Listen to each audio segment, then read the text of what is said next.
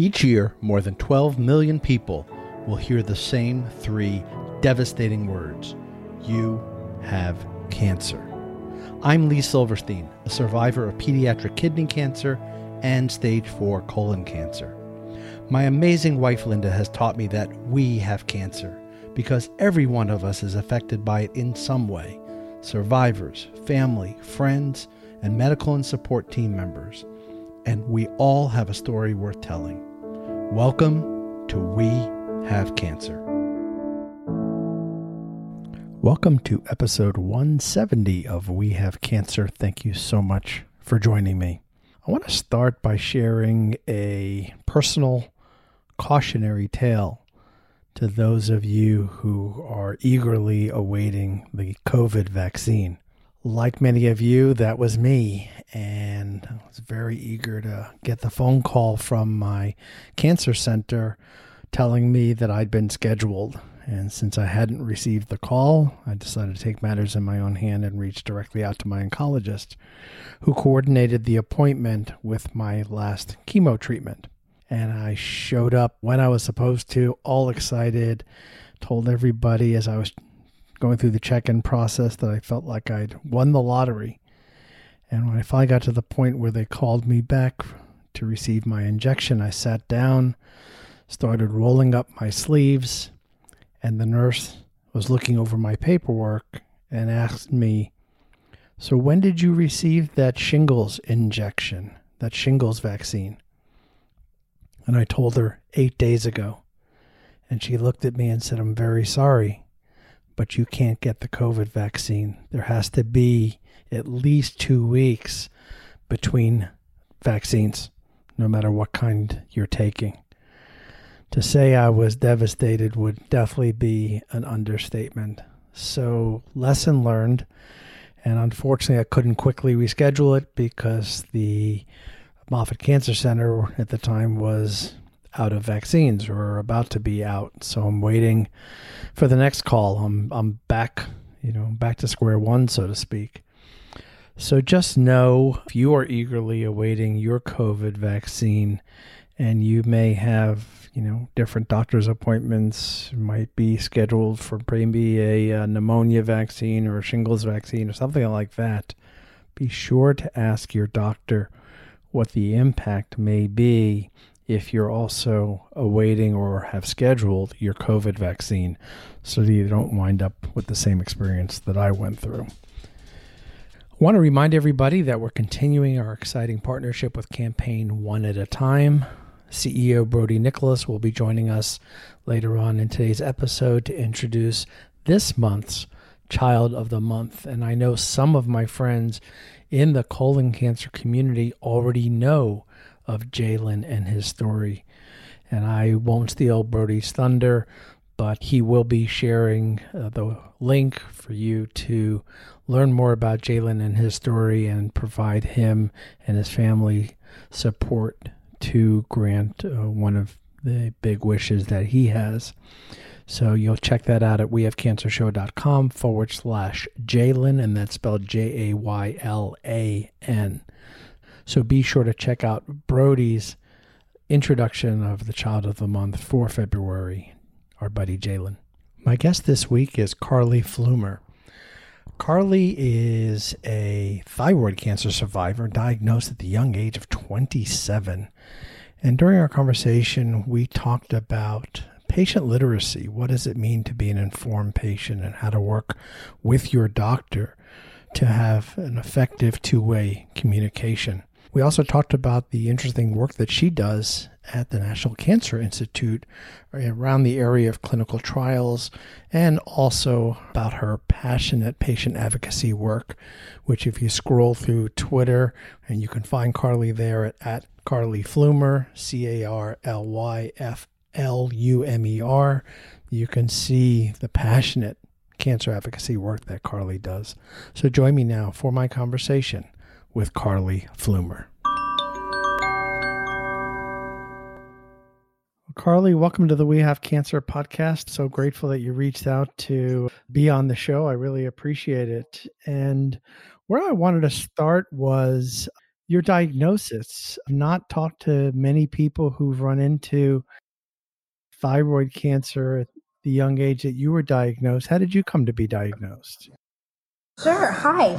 So, yes, thyroid cancer is considered a rare cancer. And I was diagnosed when I was 27.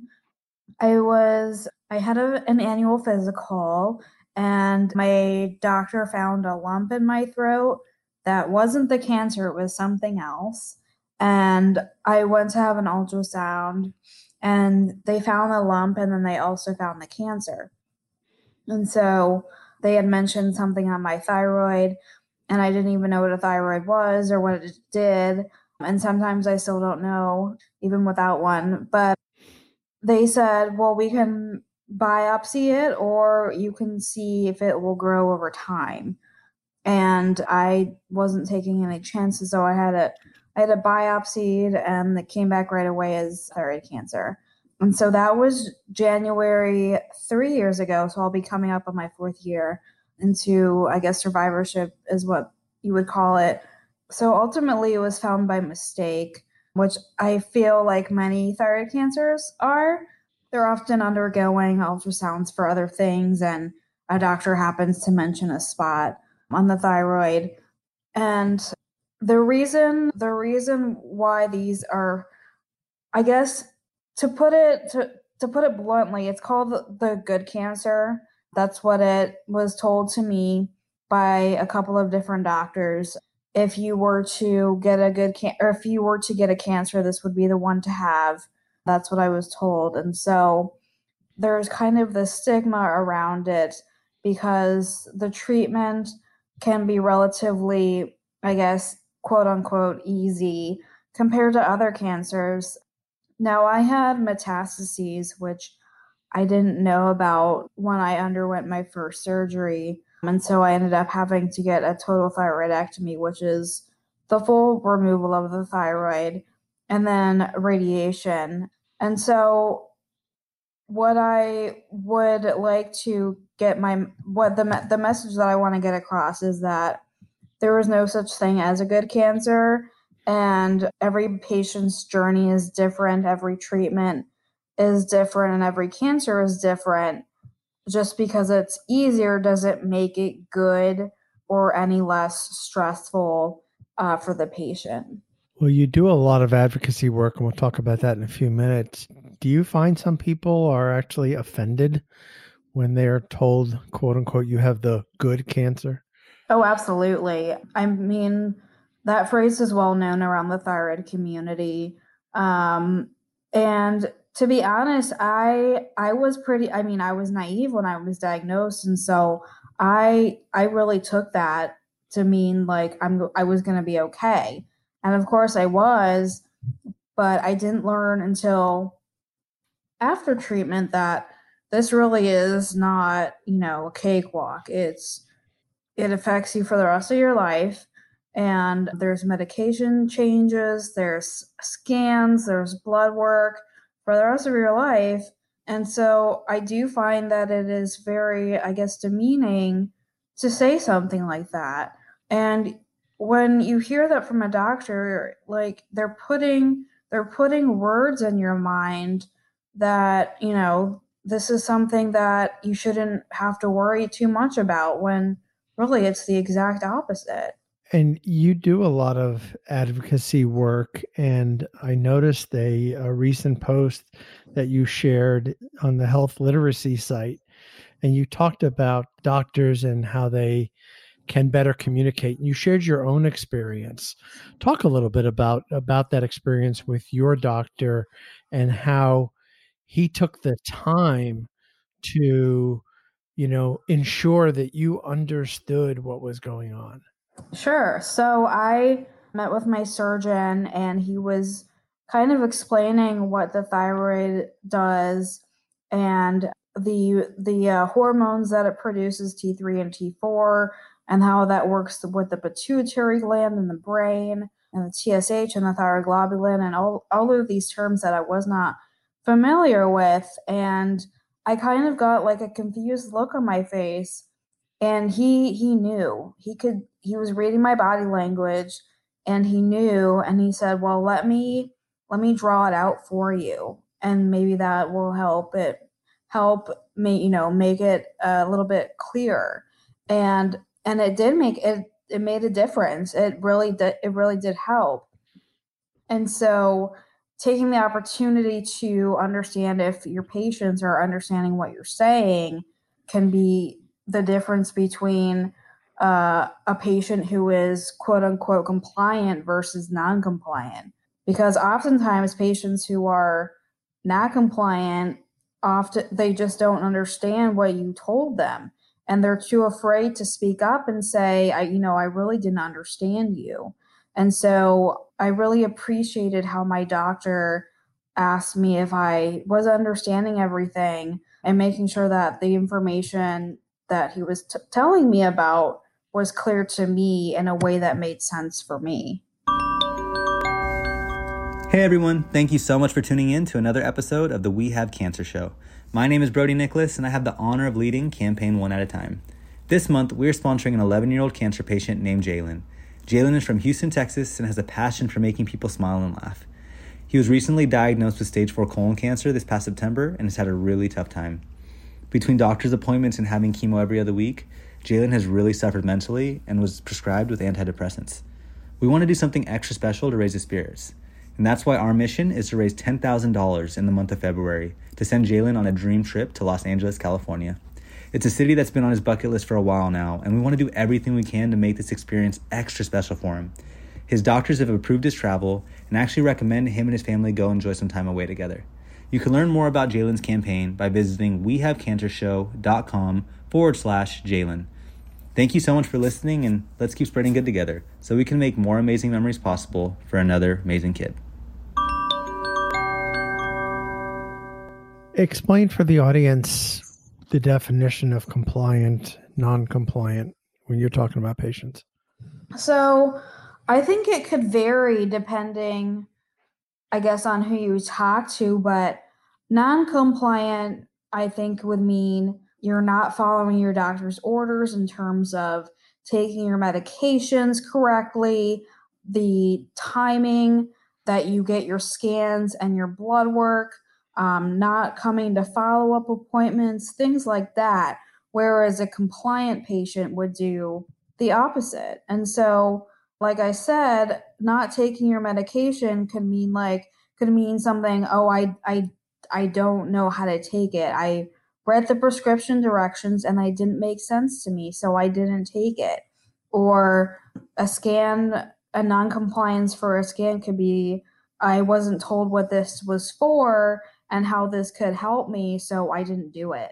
So things like that, where the doctor can really take the time to make sure that medications that they're prescribing the the dispensary note is in a and is in a way that the patient will understand. They can use something called the teach back method, where they where they say at the end of the appointment, "Now tell me how you're going to take this medication." Before they walk out the door, so that they know this is how I need to take it when I get home, and then explaining the reasons for the scans because in cancer care there are so many scans that you have to get and if you are just doing them willy nilly without having the reasoning of why you're doing this, and then it just seems, you know, it it doesn't seem like you need to do it at all. And so having somebody explain that to you, I think can really help patients become more compliant, so to speak, um, which creates those better patient outcomes that they're looking for. Now, were you working at the National Cancer Institute when you were diagnosed? I was not. I was so I started at the NCI in 2018. So it was the year after I was diagnosed. And that happened just on a whim. I just was wrapping up. I was in the middle of my my my graduate degree and one of my colleagues she she worked there and she noticed that there was a position open and she asked me if I would like to interview and that's how I got that job. And so it's been it's been really it's been a really interesting position to work in. Um, I work with clinical trials and so I see a lot of the new drugs that are coming out for not only cancer but other diseases and rare diseases and now of course covid so it's been a, it's been a wild ride for sure. How did your or how has your cancer experience kind of impacted your work there and your your your your passion to do that type of work? So I would say that I, you know when I read I read clinical trial protocols and I I translate the information in these protocols into language that patients can understand if they would like to enroll. And so I understand the impact that this has on patients because clinical trial enrollment is so low. And I think one of the reasons why that is is because they read information on clinicaltrials.gov and some of that information like it's just it's not lay friendly and if you don't understand what you're going to be going through and what the study is about you're not going to enroll and so my job and my team's job is to make sure that this language is patients is language that patients can understand that will help them decide if this might be the right treatment path for them. And so um, I have participated in clinical trials myself. There aren't that many for thyroid cancer or my specific type, uh, which is papillary. They're they're more for more the rare thyroid cancers such as medullary. But I have participated in a trial or a few trials that are focused on the quality of life of thyroid cancer patients. And I think this is so great because again, that's kind of the opposite of of having the good cancer. They're and they're doing these clinical trials to determine, you know, maybe this cancer isn't so good. Let's determine what their quality of life is after treatment. And so I really appreciated the principal investigators who took this on as, you know, as a reason to look at you know how are these patients faring after this after these treatments and does that debunk i guess the myth of having a good cancer? And so i think that's i think that's how my i think that's how my cancer journey has impacted my work and i really appreciate it every day. For the uninformed uh, start at the beginning and explain what exactly a clinical trial is.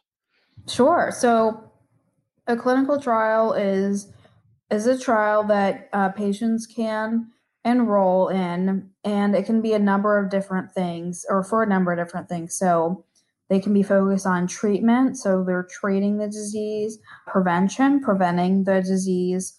They can be looking for um, things in the community. So, I guess, for example, let's see here. I can't really think of anything at the moment. I'm sorry. Or uh, let's see here biological studies where they're looking at specific specimens for tumor markers. Um, and so there's a, a number of different trials that patients can enroll in based on their type of disease and some of them some of them are very specific and where some of them are very broad so the more broad clinical trials focus on like patients with something like advanced or metastatic cancer, and they can enroll all different types of patients with different cancers that are advanced or metastatic.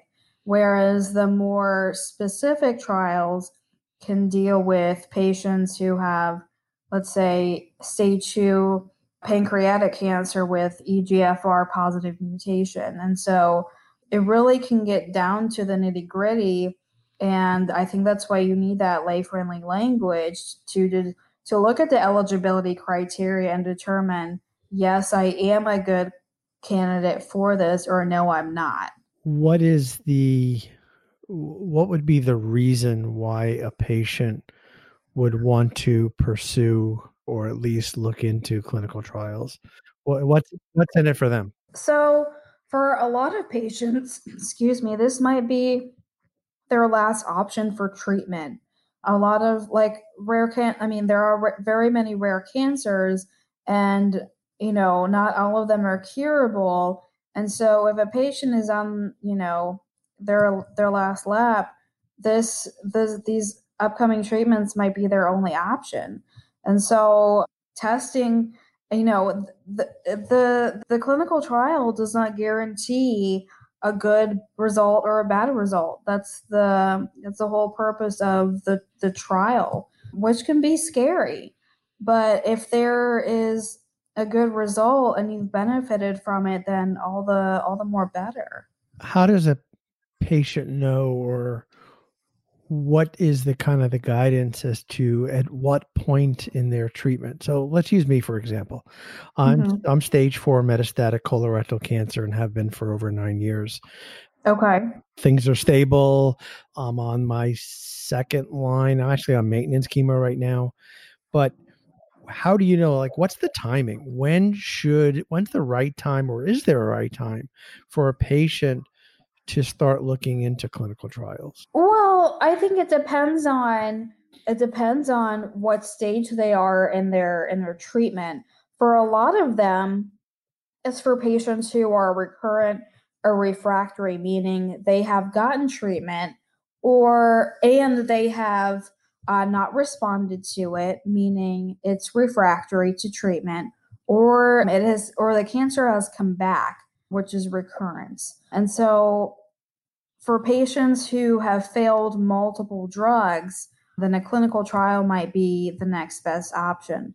There are also trials for patients who are newly diagnosed, um, and so those are also available. So I I'm not sure if there's a a correct time per se, but I would say for patients who have failed multiple failed multiple drugs, looking in, into clinical trials to see if there's a new drug that can help you could be beneficial.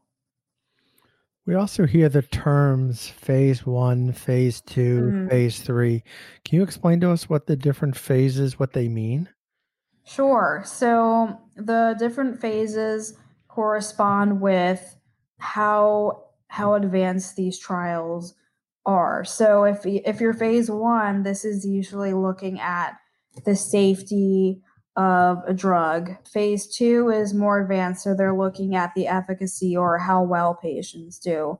Whereas phase three and four are kind of buildups on the phase one and two.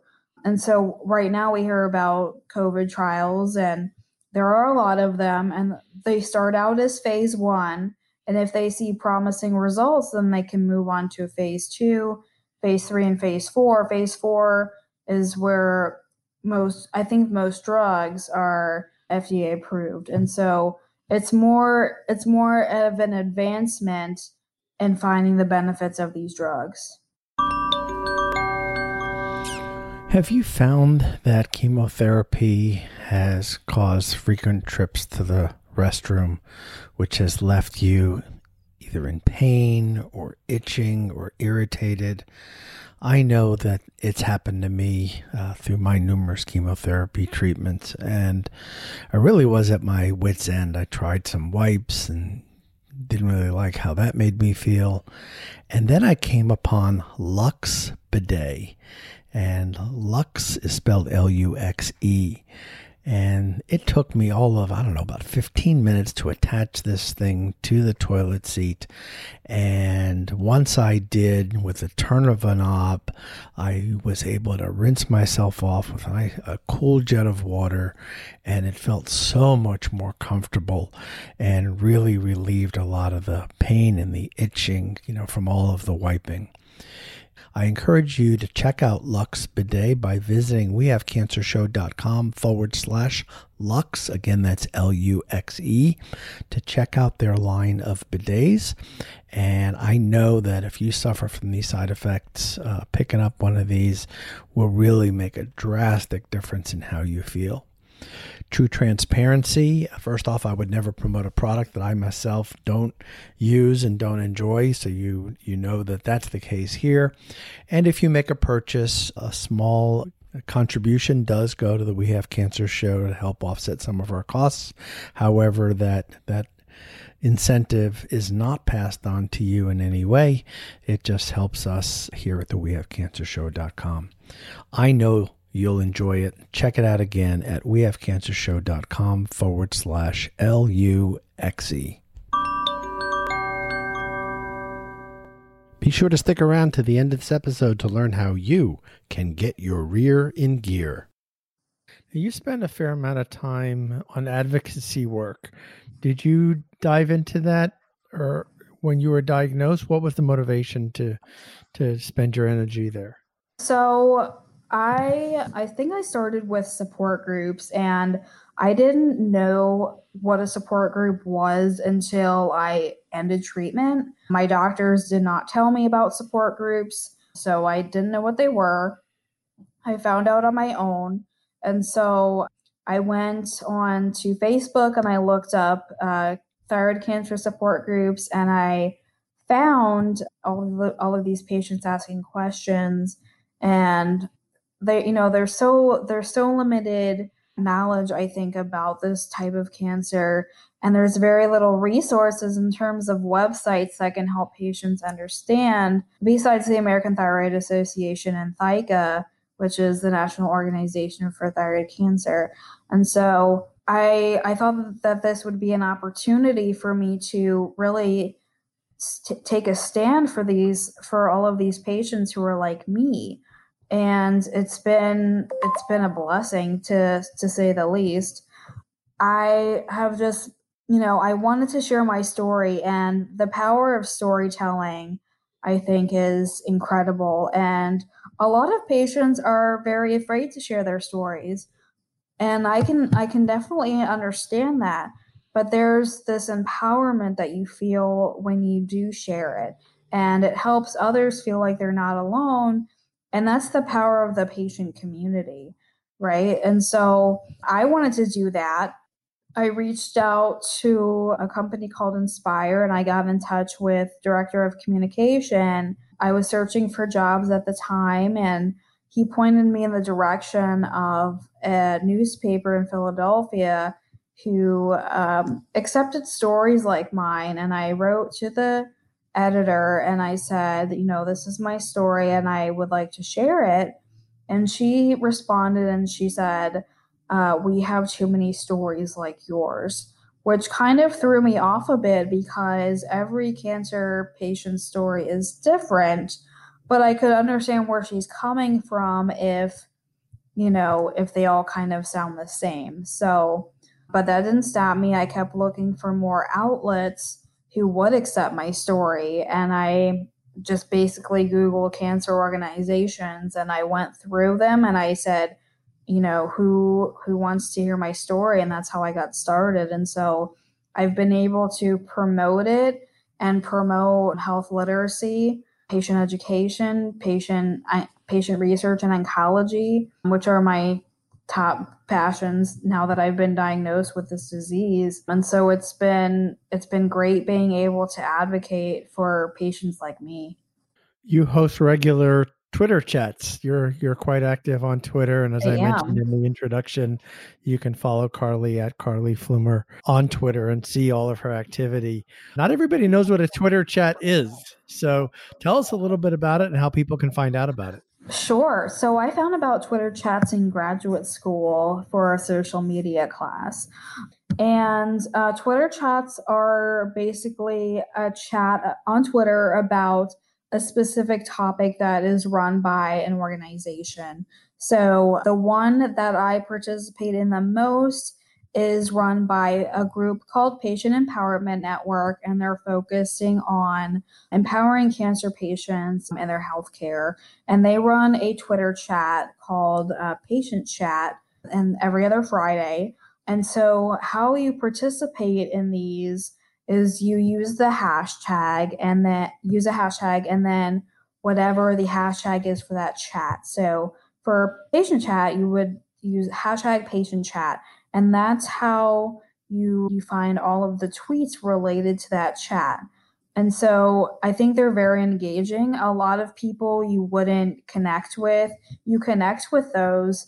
And twitter i think is so diverse in terms of patients patient advocates medical doctors nurses ceos of healthcare companies. And so i think a lot of my recognition and advocacy has come from those as well. And so there are a lot of different Twitter chats for healthcare. There's a website that I learned about called Symplur. It's spelled S Y M P L U R.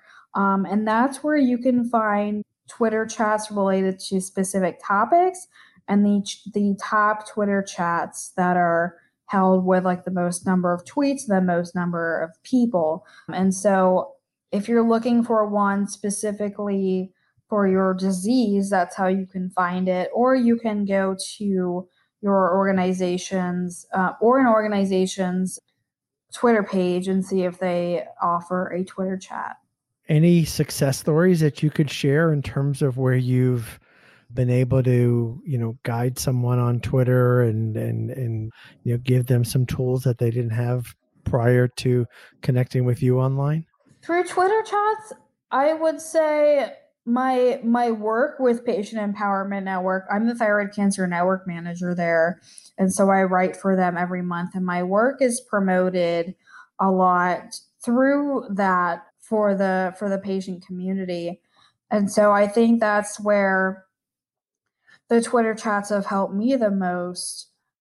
But if I if they're not promoted through that, then I promote it myself and in my own tweets. And so that's how my work gets recognized in that realm. Yeah, there's a lot of great content that you're mm-hmm. putting out on Twitter. I read a article. I think you may have even have posted it uh, yesterday or today on racial bias as it, mm-hmm. as it relates to treatment, which I found fascinating.